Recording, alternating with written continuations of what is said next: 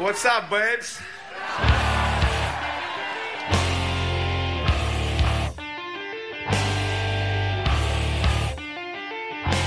And as the puck drops, the words that DC fans have been waiting to hear since 1974, the Washington Capitals are the 2018 Stanley Cup champions. It's not a dream. It's not a desert mirage. It's Lord Stanley, and he is coming to Washington.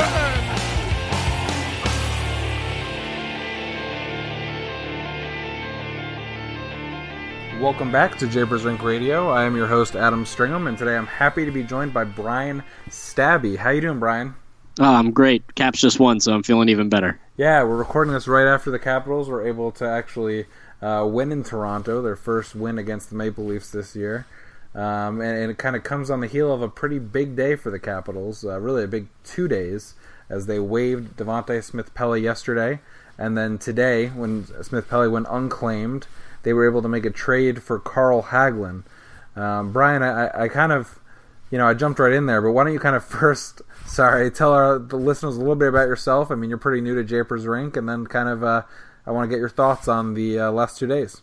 Yeah, absolutely. Well, this is my first season writing, perhaps my, I don't know, 10th season reading, or at least that's what it feels like. Uh, I grew up in the DC area, then left, went to school, got stuck smack dab in between uh, a bunch of Flyers fans and a bunch of Pens fans, and really kind of had to fight the good fight, all while just taking immense amounts of crap for the Penguins winning two cups while I was up there, and then Flyers fans, anytime they'll poke a knife in your ribs, they will, just to let you know that they're better than you are, even though I think it's just an inferiority complex. Uh, moved back down to the area about a year and a half, two years ago. I've been writing for one of our other SB Nation sites, Hogshaven, for about two years, and, and Becca put out that all call before the season started uh, looking for some new folks to chip in. I have I I put my hand up immediately and was very pleased to hear that Becca was looking to uh, bring me on, and I'm been loving it so far. I I think our readers are brilliant. And I'm not saying that to suck up to anybody, but I mean, you know, not not a bad tactic. But the the conversation and the discourse that happens uh, in our comment section and uh, internally the the writers everyone's so brilliant. It's just been really great to be a part of such a very sharp bright welcoming hockey community. Well we're we're very happy to have you. So um, you know our, our our fan base our, our our comment section is generally pretty on top of their game. And uh, you know I haven't really seen what they've said so far but what do you think about kind of uh, both DSP getting sent down to Hershey, uh, going unclaimed, and then the acquisition of um, of Hagelin from the Los Angeles Kings? I mean, it totally sends a message. The DSP move. I think there's a lot of empathy there. The perception being that he probably passed up a bit of a payday to come back on a discount. Uh, and some of that was to maybe try to give him a bit of a victory lap. He was such a hero for this team last year, especially in the playoffs, and is generally beloved in DC. And I think his teammates really like him. Uh, but the fact is, he has not been performing this year. He's he's been a healthy scratch a couple of times, and I think arguably should have not had a sweater on several nights in addition to that. I mean, he was shooting, he had like 55, 54 games, just four goals and four assists. Um, I feel like one of the things I've really felt about this team this year is they do have some nice depth in the bottom six on their forwards. And so to give DSP a sweatshirt or a shirt when he wasn't producing, it just felt like a wasted opportunity. And frankly, you know, for Coach Todd Reirden, he's been kind of taking some flack, namely because they haven't been dominating. And so to really send this message, say, look, you know, this is a guy that we brought back, or at least the perception is that we brought him back because of the reputation, what he's done for us. But to say like we're still we still have designs on being able to win and be successful, and no one, even a, a hero in last year's playoffs, is going to be safe. I mean, it it definitely makes a statement. Yeah, I agree. I mean, you you kind of look at DSP's year, and he's been pretty lackluster, right? I mean, you've had he hasn't he hasn't been awful or anything, but you know you you would expect a bit more from him, especially given how he performed in the playoffs. Um, you know, the, the, fourth line in general, the Capitals kind of um, they got Jaskin and Dowd to kind of augment the fourth line with Jay Beagle's departure, and um, you know Chandler Stephenson hasn't been great either, but they really had four guys that that that were capable of playing on the fourth line, and uh, I'm not really shocked that DSP was the guy to go down.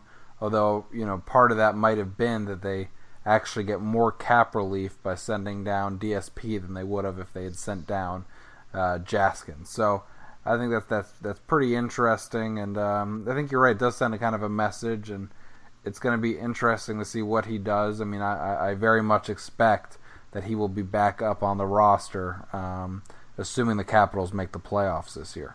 Well, and the other piece that I think kind of surprised me, there were all these.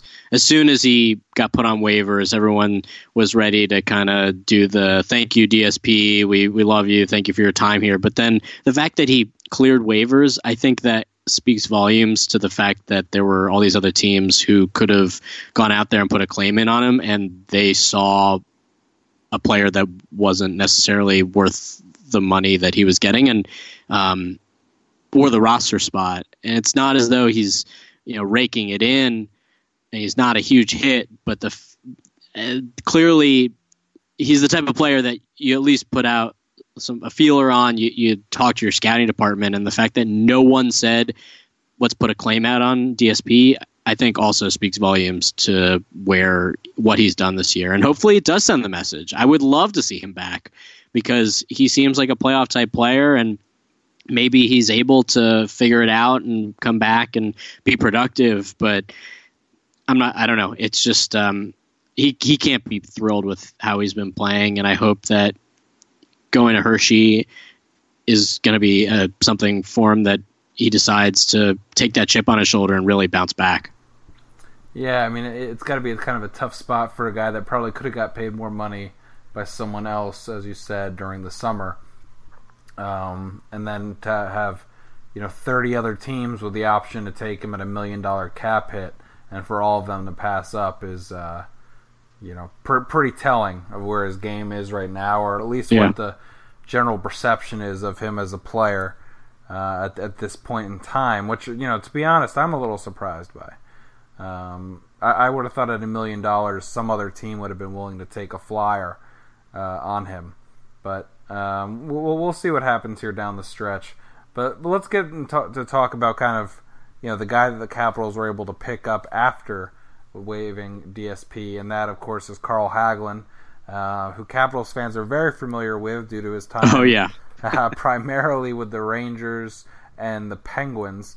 Uh, obviously, a huge part of that HBK line for Pittsburgh that did so much damage to the Capitals, um, especially uh, two and three years ago. Um, really, when the Penguins, I guess it was really three years ago now, when um, kind of Kessel combined with Bonino and Hagelin, just the Capitals had no answer for that speed.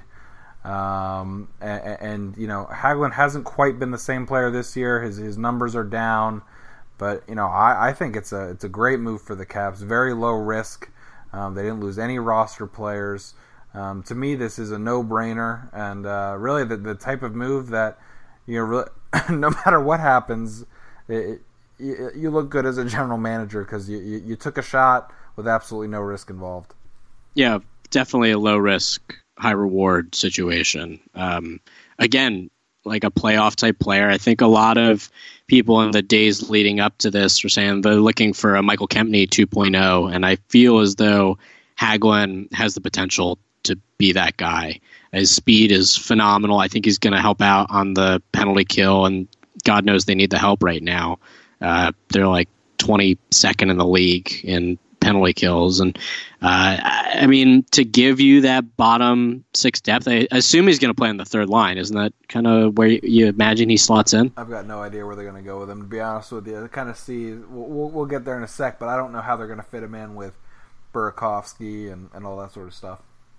But they're, they're, they're I, I feel as though they're going to make another move here.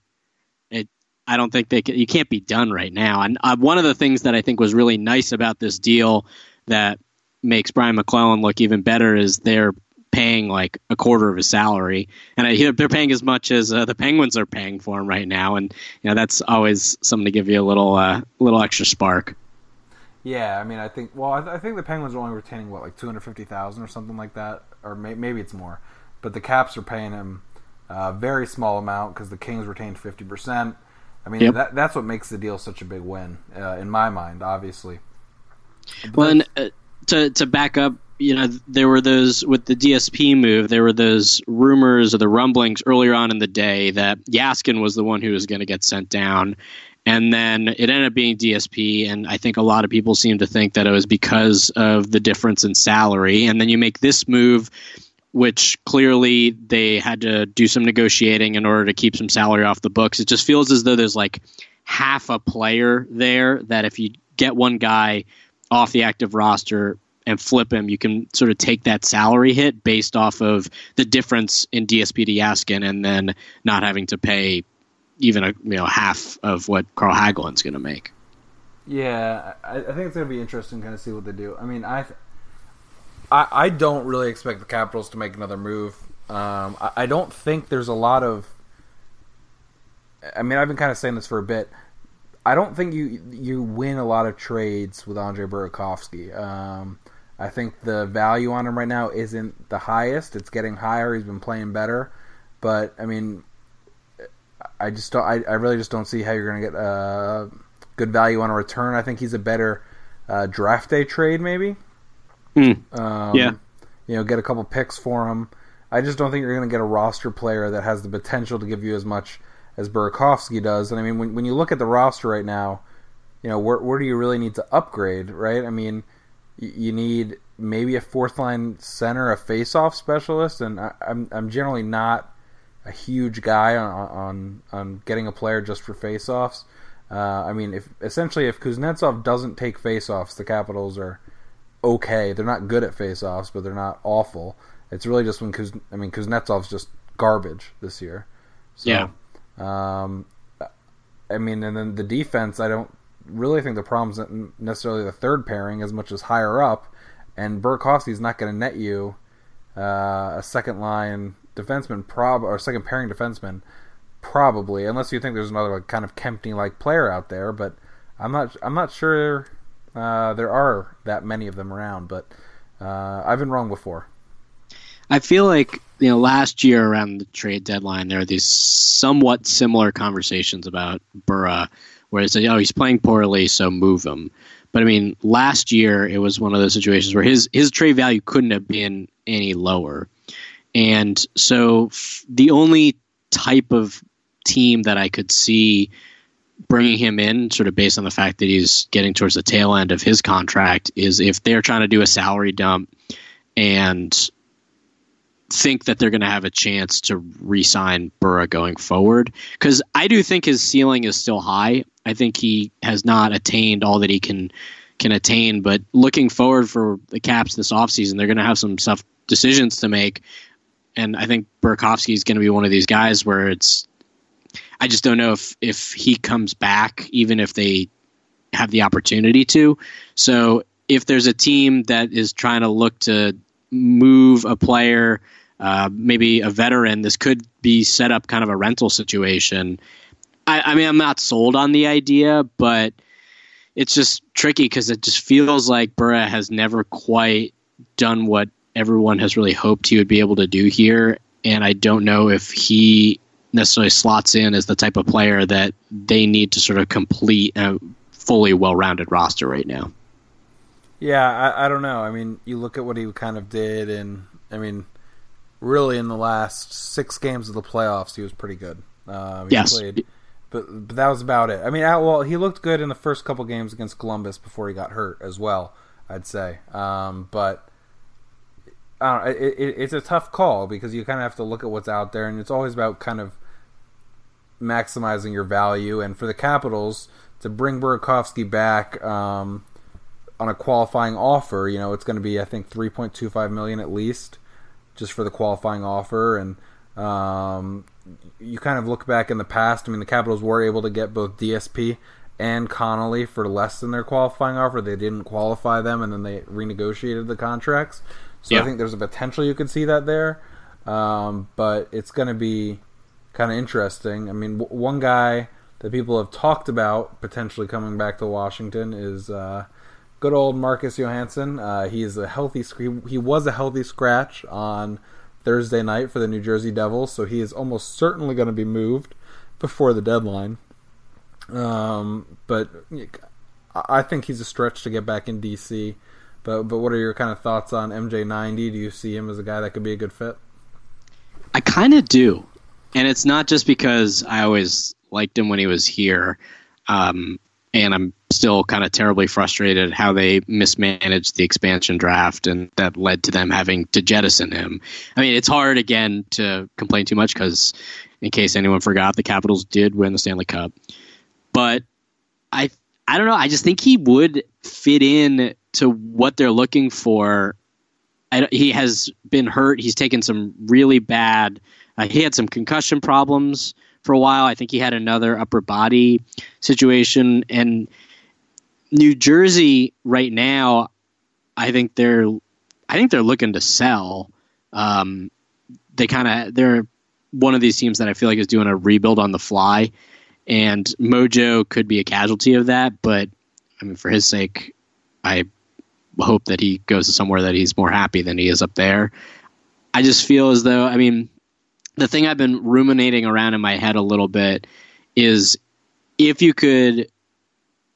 I'll, all right, I'll pose the question. If you can move Burakovsky to New Jersey from Johansson and then probably some picks on either side, does that is that a good deal? I, I think I was thinking about that earlier. I mean, I think it's actually something that uh, JP and I bandied about actually about a month and a half, two months ago, was kind of an MJ90 for Burakovsky type deal because Burakovsky's kind of he's kind of taken up that MJ90 rep, right? The guy who yeah, is never yeah, as good absolutely. as you want him to be. Um, I mean, Marcus Johansson was was more productive than Burakovsky's been recently. Uh, on a per rate basis, Burakovsky was Burakovsky did a lot with his minutes to start. Um, you know, I, I, think it's interesting with with MJ90 though. You got to be a bit worried that even if the Caps trade for him, he'd be hurt by the time the playoffs come around. I mean, he durability is a real problem for him and has been. Uh, really, it was he had some trouble with it in Washington, but it's been even worse since he left. So that's a concern, especially if it's a guy you're to have to give up futures for as well. That's true. I think with Burakovsky, there the expectation with him is that he would be able to be a top six forward, and he has not played to that level. Whereas if you bring in a guy like Johansson, there isn't really these. You don't expect him to be a big time scorer. You hope he can be a little bit more of a two way player. You feel, I think, more in line with expectations, more comfortable having him as a third line guy. So I don't know. I just feel as though it, it would be a comfortable fit. I just don't know. Like you said, the the injury stuff is a little bit concerning. But again, they have the depth in the bottom six where I just don't know if uh, Burra is gonna be able to really be as productive a like a like. Do you want Burra on your fourth line? You know. No, I, I well, I don't think his skill set works well with the fourth line. I've said that before. I mean, he just he's a guy that needs kind of to be playing with better players, and he's looked better back with Connolly and Eller recently. Um, just doesn't look as out of place as he did earlier in the year. Um, I mean, it, Look, I don't expect Burakovsky to be on this roster next year, but I, think maybe Marcus Johansson is a good example of a guy that's, um, you know, would be an upgrade on the third or fourth, or really on the third line uh, over Burakovsky. So it really kind of comes down to what the periphery pieces would have to be. Right. And you know, there is something to be said for kind of he was a guy who, who played a pretty uh, important role down the stretch in the playoffs last year, and you know, it, I, I, imagine the Caps would have to give up more than just Burakovsky for uh, MJ90 um, with all the salary cap retention stuff that have to go into it as well. But I, I don't know. We'll, we'll kind of see how it shakes down here. But um, I personally do not expect to see the Capitals um, make any more moves personally. I mean, I think the next 24 hours is going to be a very long 24 hours of refreshing Twitter. Well, yeah, we'll, we'll see. We'll see. We, we, we got what Friday, Saturday, Sunday. That's um, right. Yeah, so I suppose it does go more than beyond the 24 hours. Yeah, I was like maybe it's maybe it's going to be like the Capitals were a few years ago, right? They do something, then they give up something, in the next uh, instead of two minutes, they're going to do it in two days. So we'll see yeah. here. Um, now, you know, we we've seen this has been like an interesting year. We already kind of talked about how MJ90 is sitting uh, on Thursday night for New Jersey. Um, poor Ottawa is sitting pretty much anybody that anyone would have any interest in acquiring. Stone, Duchene, uh, Dzingel. I mean, those guys are, are sellers at the deadline, and they don't even have a, their own draft pick. Um, kind of, is there any other team in the East that you know you're kind of worried about? You know, doing something big here that would really upset the balance of power. I mean, obviously, teams like mainly Tampa is kind of a clear cut uh, above everybody else in the East. But is there anybody else that, that's doing anything at the deadline that makes you um, worried and make or, or, or, make you think that the Caps need to do something more uh, specifically to keep up with the Joneses? The team that I'm kind of keeping an eye on is the Bruins, and right now they're sitting in second place in the Atlantic. But I was reading through rumors, and you know, you can put as much stock into that as you'd like. But I've seen them go for um, people saying that they're going to maybe make a run for Wayne Simmonds. It's just like they're kind of a very interesting team, sitting at 80 points, so they're ahead of where the Caps are right now at 75 but uh, they they made a move today as well. I think they moved Donato. Um, so they're they're all over the place, and I have a feeling that they're not done either.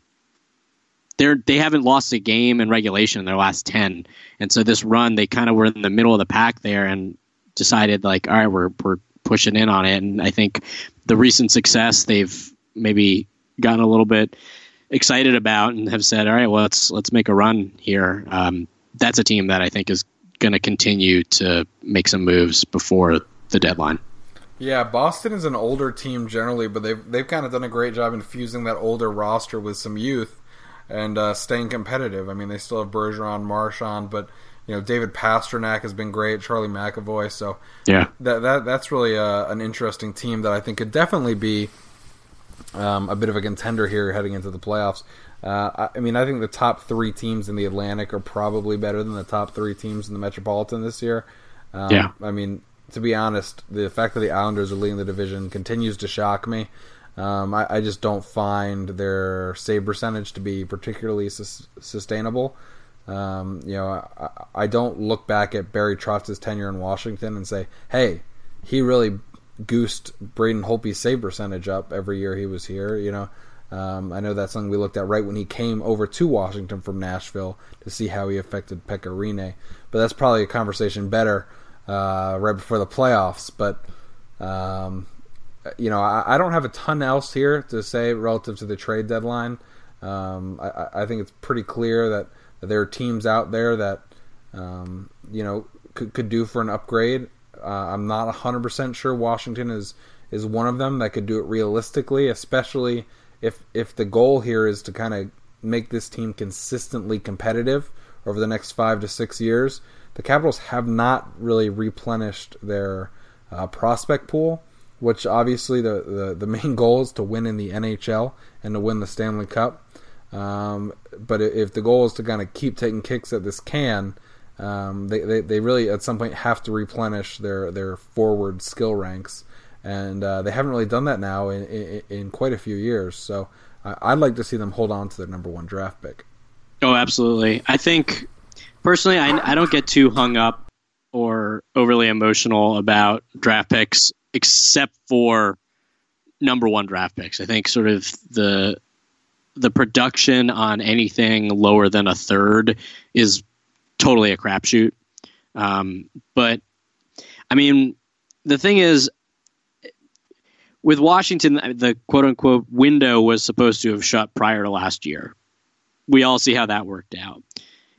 So you never really know. You just got to get yourself to the dance. And I don't spend a ton of time um, these days paying as close attention to the Hershey Bears as when I did when I was smack dab in the middle of central Pennsylvania. But you know they're on a really nice run right now, and you know they don't they're not terribly prospect heavy, especially as you said at the forwards. I mean, they obviously have Samsonov and a couple of other guys, but it's nice right now to sort of see that at least they are being productive and are starting to gel with one another. And you hope at some point that's able to translate if and when some of these guys make it up uh, to the club, especially based on the Capitals' proclivity in the past of really developing their guys from Hershey and bringing them up. I mean, there's so many of the guys whose names are now on the Stanley Cup they played for Hershey and they played for Hershey together. I think it was something like 60% of the club last year had come up through their AHL system. So you're right. Down the line, and not all that far from now, there's going to be some. You're you're going to have some gaps, and you're going to need to be able to fill in. And you hope you can do it internally. But I have a lot of faith in the organization and how they build from the minor league level up to the the the NHL, and hopefully they're able to continue to do that, even if it's not um, guys who are diamonds in the rough. Yeah, yeah, definitely is going to be interesting kind of see um, if I mean, you know, Hershey's in the midst of a, as you said, a very very hot streak. Um, but you know, you look at the forward roster, and there aren't a lot of guys that jump out at you. So um, it's definitely going to be interesting. You know, I don't know what Brian MacLellan's plan is. He did say they're going to get kind of emotional on their next contracts for um, Backstrom and Ovechkin, or maybe he said nostalgic or something like that. So uh, I, I, think the plan is to keep both of those guys, even if you know we're paying them more, or we being the Capitals pay him them more than uh, you know you'd want to at guys at that age. So uh, I, I, think right now the Capitals still have to kind of be in that win now mentality. So we'll see what they end up doing before Monday's trade deadline. Um, that's all I have, Brian. You have anything else? No, it's it's been uh, a really great to be a part of uh, Japers Rink, as I said again, sucking up to the to everybody out there. But um, I appreciate when I put typos or make mistakes in my recaps that I have all these editors down in the comment section to let me know when uh, when that's there. And um, obviously, coming on board after they've won a championship, um, you know, to be now a part of a Stanley Cup championship winning uh, group of folks is exciting, and I'm really hope to be able to be a part of it again this year and down the line. And I'm I have some some optimism, and it, it's not even cautious optimism. I am optimistic, and it's really the first time years after being hurt so many times that I feel as though you're kind of playing with house money. And so whatever they do, they do. And I choose to believe that they're going to be able to get back to where they've been. Yeah, yeah, well put. Uh, Brian, when can where can our listeners find you on Twitter if they haven't already? I am at B Stabbe. That's uh, Bravo, Sierra, Tango, Alpha, Bravo, Bravo, Echo. I am very bad at Twitter. I mostly just post uh, things that I've written and retweet funny things that other people have have said. Um, I don't have a ton of original thoughts as it relates to social media. It feels like a lot of extra work, but uh, you, you can find me on there mostly live during games because I feel like that's where that platform is most useful. All right. Well, Brian, thank you for coming on. It was a lot of fun. Yeah, absolutely. Appreciate uh, you having me on, and it's always fun to talk little caps. Definitely. Um, on behalf of myself and Brian Stabbe, thank you for listening to this episode of Japers Rink Radio. Um, as always, feel free to reach out to us on Twitter at StringhamA, at Japers Rink Radio and also at Brian Stabbe. Um, I got that right, correct, Ryan? You nailed it. All right, there we go. Um, and you know, anytime you guys want to comment on one of our podcasts, please do. And if there's a typo, make sure you let Brian know it's probably his fault. So. Oh, they will. They'll, they'll let us. All right. Thanks again for listening to this episode of Japers Rink Radio.